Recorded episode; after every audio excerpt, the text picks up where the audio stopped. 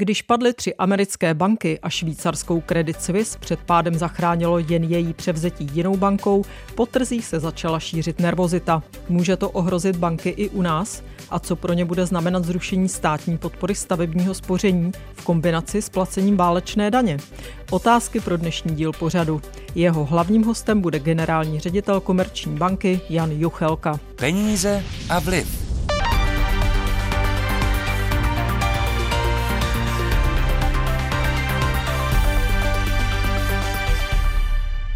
Tuzemské banky loni poprvé v historii vydělaly přes 100 miliard korun.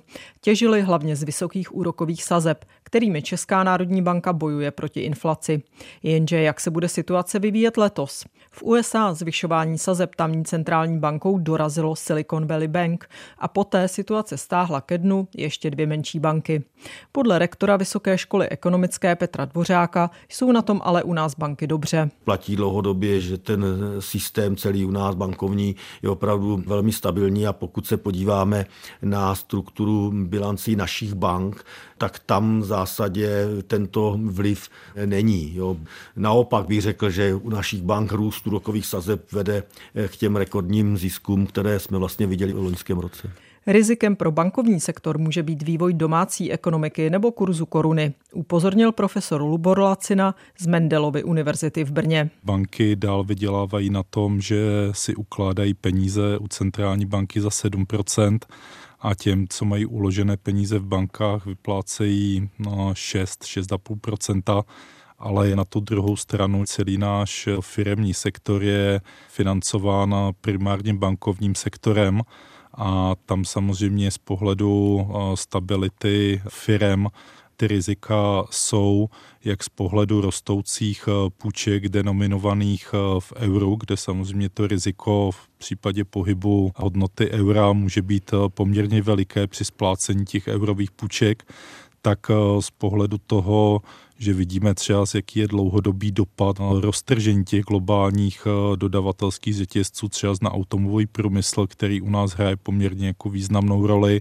a jeho problémy samozřejmě můžou negativně ovlivnit potom i bankovní sektor. Hlavně pro velké banky je pak nepříjemností záměr vlády zrušit státní podporu stavebního spoření, která stojí státní pokladnu přes 4 miliardy korun ročně. Ministr pro místní rozvoj Ivan Bartoš České televizi řekl, že stavební spoření neplní svůj účel. To je jakýsi zvykový způsob spoření, byť ho stále lidé uzavírají, ale ten státní příspěvek tak požerou možná ty banky na tom, že spravují tenhle ten titul. Jak si banky stojí, jak funguje či nefunguje stavební spoření. Teď probereme s naším hostem, kterým je generální ředitel třetí největší banky u nás, Komerční banky, Jan Juchelka. Dobrý den, děkuji za pozvání. Bankovní sektor hodně znejistil po pádu amerických bank, také švýcarské Credit Suisse, kterou převzala jiná velká banka. To se potom promítlo také do přechodného poklesu akcí bank v Evropě. Třeba s vaší mateřskou Société Générale se ve Francii muselo přerušit na čas obchodování na burze. Vy osobně vidíte nějaké riziko, že ta nervozita v bankovním sektoru bude nějak pokračovat a že by se mohla přelít i do České republiky? Já začnu, jestli dovolíte, Českou republikou. My jsme před několika dny slyšeli a četli prohlášení České národní banky ústy viceguvernéra eh, profesora Frajta, který deklaroval a prezentoval jak kapitálovou, tak likviditní sílu českého bankovního sektoru. Český bankovní sektor je jeden z nejlépe kapitalizovaných a jeden z nejlikvidnějších eh, bankovních sektorů v Evropě. Co se týče krachů bank v Americe, tam to byly spíše malé nebo středně velké regionální a nebo jinak úzce zaměřené banky tak Silicon Valley Bank asi nebyla úplně jako regionální banka, ale byla úzce zaměřená, dalo by se říct možná, že byla, byla zaměřená na investice do startupů. Byla úzce zaměřená na financování startupů a byla úzce zaměřená na, na to, že vlastně od těch stejných startupů a jejich investorů vybírala depozita. Takže její depozitní část bilance byla no, hodně volatilní a ty peníze šly eh, relativně rychle dovnitř. V Americe to bylo 5,2 bilionů dolarů v průběhu covidových let. A šli do bank obecně a do těch menších a, a, a středně velkých a takto úzce zaměřených šla nepoměrně vyšší část, než by to bylo za normálních okolností běžné. Nicméně ty problémy vlastně odstartovaly i s tím, jak začala americká centrální banka zvedat eh, úrokové sazby, což změnilo situaci na trhu. A... To se týká té druhé části bilance, to znamená, jak vlastně Silicon Valley Bank nakládala s těmito depozity. A ona kromě financování startupů a technologických firm které samotné byly vystaveny volatilnímu pohybu cen, tak nakupovala dlouhodobé cené papíry a nehedžovala se, nezajišťovala se vlastně pro případ, že bude potřebovat mít eh, likviditu k dispozici. Takže třeba na českém trhu není eh, žádná podobná banka, která by se mohla dostat do podobných problémů, protože fungovala podobně jako třeba ty americké banky. V Česku takto úzce zaměřené banky té množině relevantních bank neexistují a v podstatě bych se spolehnul na toho, kdo má největší přehled o tom, co se v českém bankovnictví děje, a to je regulátor Česká národní hmm. banka. Odkázal bych zpět na prohlášení pana viceguvernéra Freita. A ještě když se podíváme na švýcarskou Credit Suisse, tak eh, ta doplatila, zjednodušeně řečeno, asi na svoji eh, dlouhodobou situaci. Byla ve ztrátě a pak jí dorazil prodej eh, jejich velmi rizikových dluhopisů. Obchodují banky s takovými druhy dluhopisů i u nás, jako byla Credit Suisse? Credit Suisse byla střednědobě v takových prazvláštních uh, situacích, kdy byla stíhána skandály, členové managementu se nechali navzájem sledovat uh, soukromými očky, utrpěla velké ztráty při krachu společnosti Greensill, kde byla téměř jediným uh, dodavatelem zdrojů. Totež se jí stalo při krachu společnosti Archegos. Odliv depozit z Credit Suisse probíhal relativně dlouhou dobu. To znamená, byť je to z definice jiný příběh, příběh než příběh těch amerických bank, tak eh, má svá specifika a byl to individuální problém jedné banky. Česká národní banka i vy vlastně ujišťujete, že banky v Česku jsou dobře kapitálově vybavené, ale víme, že třeba nějaká psychologická záležitost, že se děje něco strašného, že to vlastně může spustit určitou paniku jsou i proti určité panice, třeba kdyby opravdu nějaká banka se dostala do problémů eh, České banky odolné, nebo prostě to není možné být odolné i vůči panice?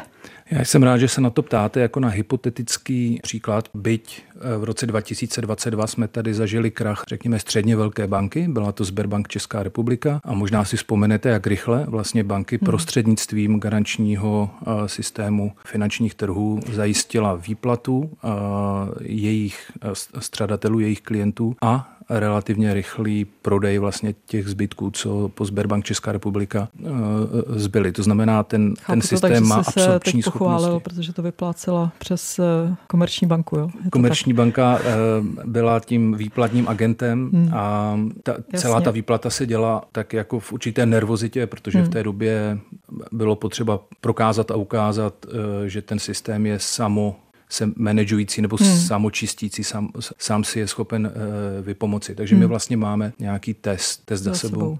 A neukazuje právě ten příklad Sberbanky, že když se spustí panika, že to ani relativně dobře vybavená banka nevydrží? No já bych se nerad pouštěl na pole spekulací a držel bych se toho, že likviditní pozice českých bank a kapitálová pozice českých bank je nejlepší v Evropě. A když se podíváte na jeden důležitý ukazatel, a to je ukazatel, kolik depozit, které banky spravují, jsou použity pro financování české ekonomiky, tak napříč trhem možná až na malé výjimky, je tento poměr nižší, a to znamená, je méně úvěrů poskytnutých než je vybraných depozit. A současně na druhý ukazatel, který se jmenuje Liquidity Coverage Ratio, LCR, který ukazuje, že vlastně české banky mají tento ukazatel někde v hodnotě 165 až 200% když regulátor vyžaduje 100 Takže opravdu na tomhle poli není místo pro spekulace. Posloucháte pořad Peníze a vliv. Kdo vydělává a kdo chudne?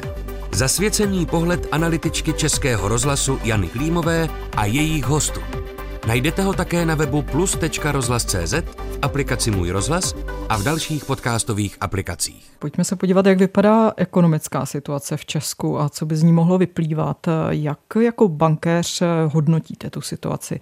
Loni panovaly i mezi bankami vlastně velké obavy kvůli energetické krizi a vysoké inflaci, že to schladí ekonomiku, promítne se to do schopnosti lidí a firm splácet úvěry. Zatím to ale vypadá, že ta situace není tak špatná. Třeba energetická krize zdá se, že odeznívá. Jaké tedy vidíte dopady na vaše klienty? My jsme před pár týdny prezentovali výsledky za rok 2022 stejně jako ostatní banky a z nich bylo zřetelné následující. V roce 2022 byla velká kontradikce mezi tím, co Eh, se objevovalo v médiích, mezi tím, že začala válka, mezi tím, že vlastně hrozil nedostatek eh, energií a došlo k silnému nárůstu cen energií a vedle toho, jak domácnosti, tak firmy v České republice se vrátily zpátky ke svému obvyklému ekonomickému rytmu. Rok 2020 a rok 2021 byly pod dekou proti pandemických opatření a ekonomicky se vlastně nežilo. Nechodili jsme do kina, do divadla, hmm. do restaurací, necestovali jsme a tak dále. To bylo vidět, že už v roce 2022 v desítkách procent rostly počty například platebních transakcí přes eh, platební karty. Bylo vidět, že se vrací zpátky do normálu eh, jednotlivé dodavatelské řetězce. To všechno byl problém 2020-2021.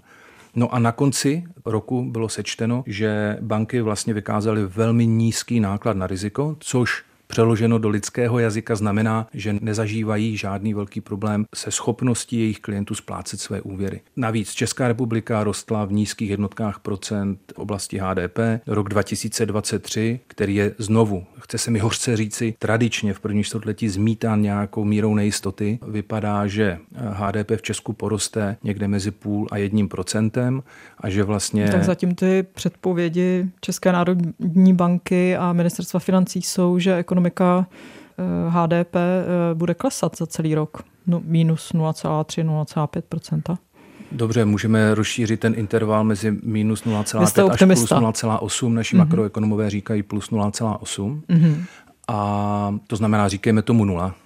Um, okay. s, s tím, že se nekoná nějaký Armagedon v české ekonomice.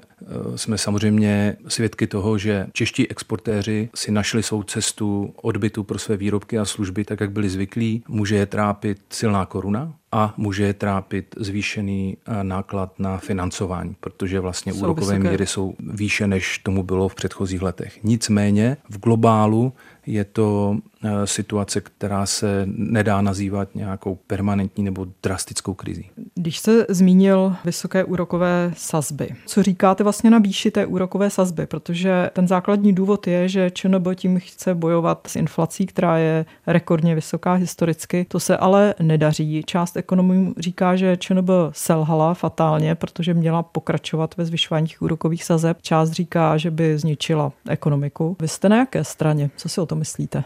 Rád bych měl tu volnost vyjádření jako eh, akademičtí pracovníci nebo eh, nezávislí ekonomové. Nicméně banky jako takové hrají na hřišti, které určuje Česká národní banka. Česká národní banka je ten, kdo určí, jak velké to hřiště je, kolik hráčů na něm budou hrát, jak se definuje gól nebo bod a na hřiště eh, postaví rozhodčího, který píská nějaká pravidla a banky se tomu musí přizpůsobit. Hmm. To znamená, my do svého podnikání vnášíme uh, úrokovou míru Eh, určenou Českou národní bankou a z ní odvislé tržní úrokové míry jako, jako vstupy a přizpůsobujeme tomu svoje podnikání. Samozřejmě, eh, že to musíme dělat zodpovědně a že to musíme dělat tak, abychom dosahovali udržitelného zisku. Chtěl bych jen varovat, prosím, eh, před tím relativně zjednodušeným narrativem, že vyšší úrokové míry znamenají pouze požehnání pro banky, protože například v Americe Silicon Valley Bank s prominutím dojela na to, že Fed začal zvedat úrokové míry. To znamená, je to meč eh, s dvojím Jasně, eh, ostřím. Ale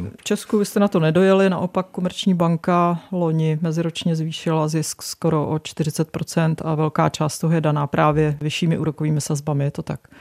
No, um, my jsme v loni zvýšili zisk asi o 36% a současně to bylo dáno několika aspekty. Ten první aspekt už jsem pojmenoval, to je zvýšená ekonomická činnost domácností a firem a velmi nízkého nákladu eh, na riziko, které počítáme z nesplácených nebo z problémy splácených úvěrů.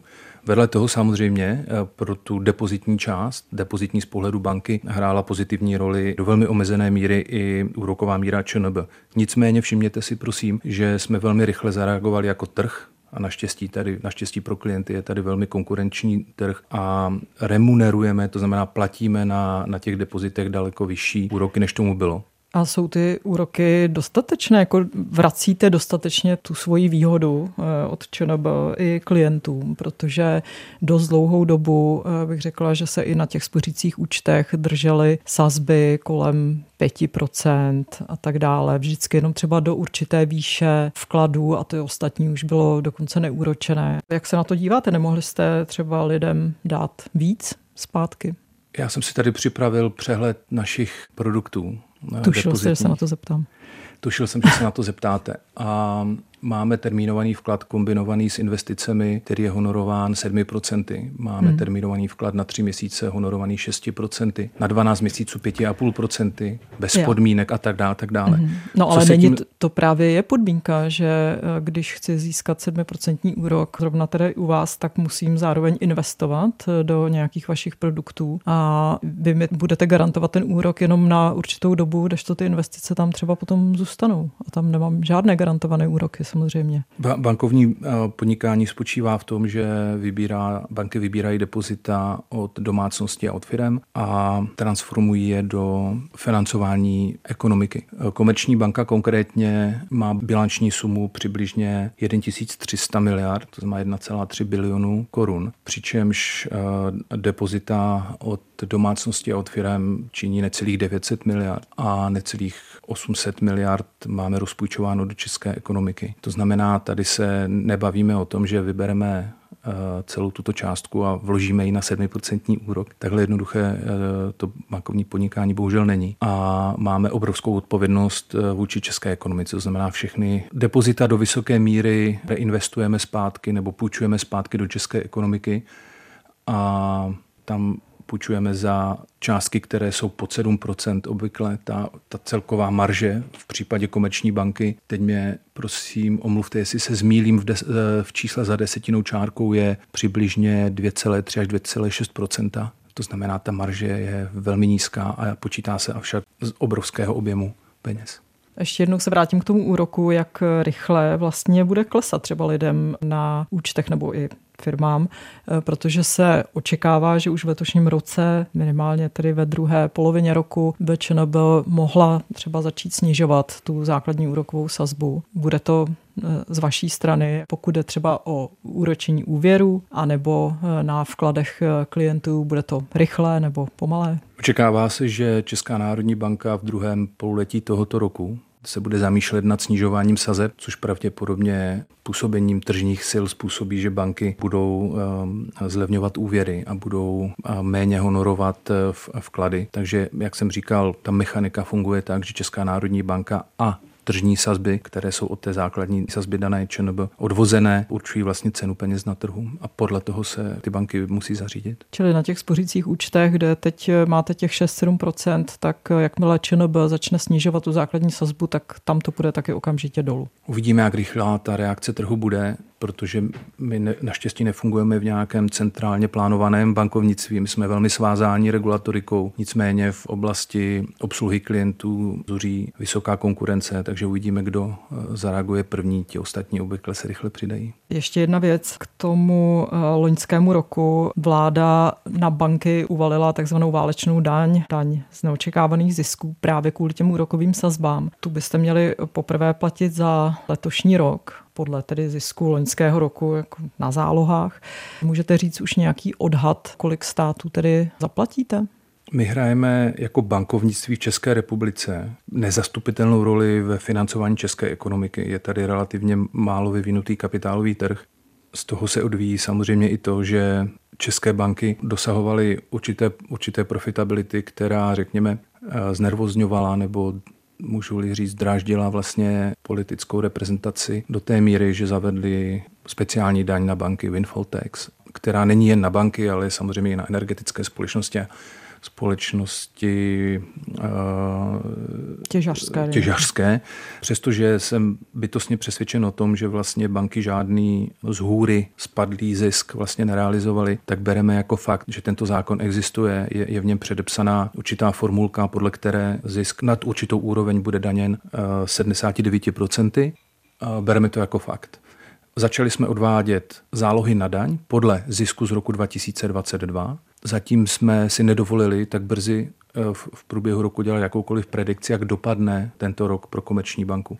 Takže já bych, tak nerad, já bych nerad tady vytvářel nějaká očekávání nebo, nebo dával na stůl nějaká čísla, která se na konci roku ukážou jako falešná nebo nepravdivá. Nebylo by to zodpovědné. Nicméně už samotný nerv a, a analytici, kteří počítali vlastně tu daňovou základnu v době, kdy se ten zákon přijímal, tak varovali před tím, že vlastně e, některá očekávání, která byla vyjádřena e, v průběhu přípravy toho zákona, nemusí být i naplněna. Takže to znamená, uvidíme. že stát z toho nevybere 33 miliard, jak předpokládal.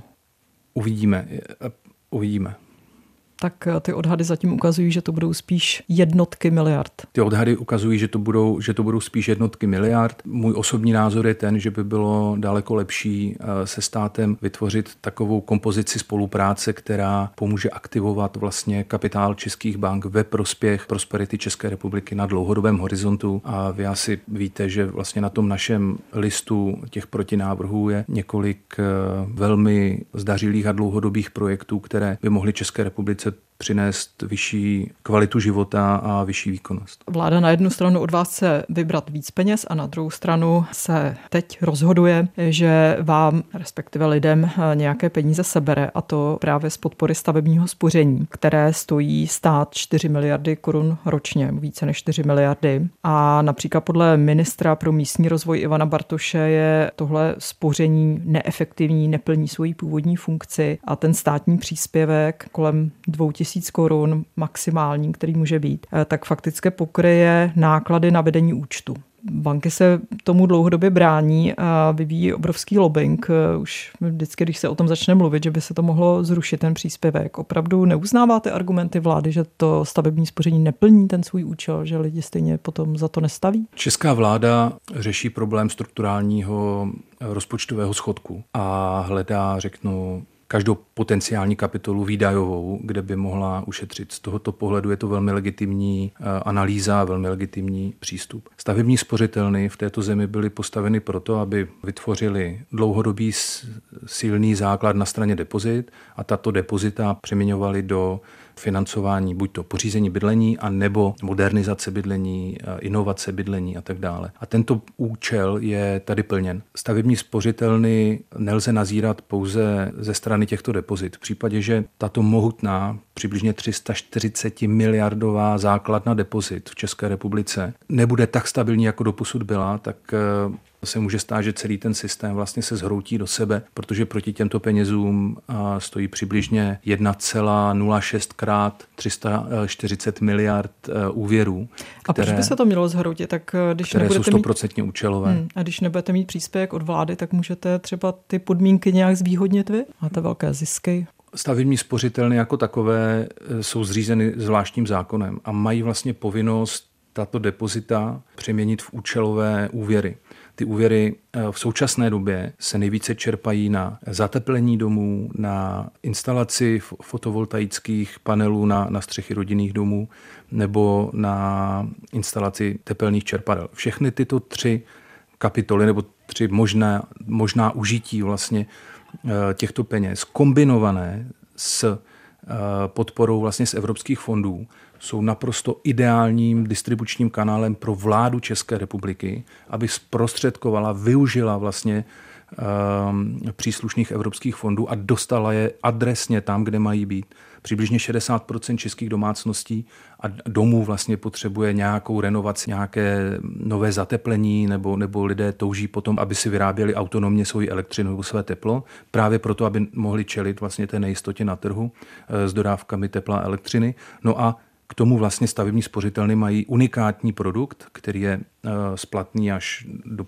25 let a, a nevyžaduje žádnou zástavu nemovitosti. Je to unikátní produkt, který může vymizet v případě, že ta depozitní část no. toho podnikání hmm. nebude A nebude co by to tedy pro vás znamenalo, kdyby, jak říkáte, se ten systém zhroutil v případě komerční banky? No, tak na trhu je těch stavebních spořitelů tuším pět, pět. a ty by podstatě přestali fungovat v módu, v jakém fungují dnes. Staly by se z nich mnohem menší firmy a ten užitek, který eh, z nich česká ekonomika má, by se výrazně snížil. Současně bychom mohli tady provést myšlenkový experiment, kam asi půjde vlastně 340 miliard naspořených peněz. Zdali eh, zůstane takto stabilní, takto, řekněme, sloužící svému účelu eh, dlouhodobého spoření českých domácností, a nebo budou skonzumovány, anebo budou investovány do nějakých eh, více rizikových eh, finančních nástrojů.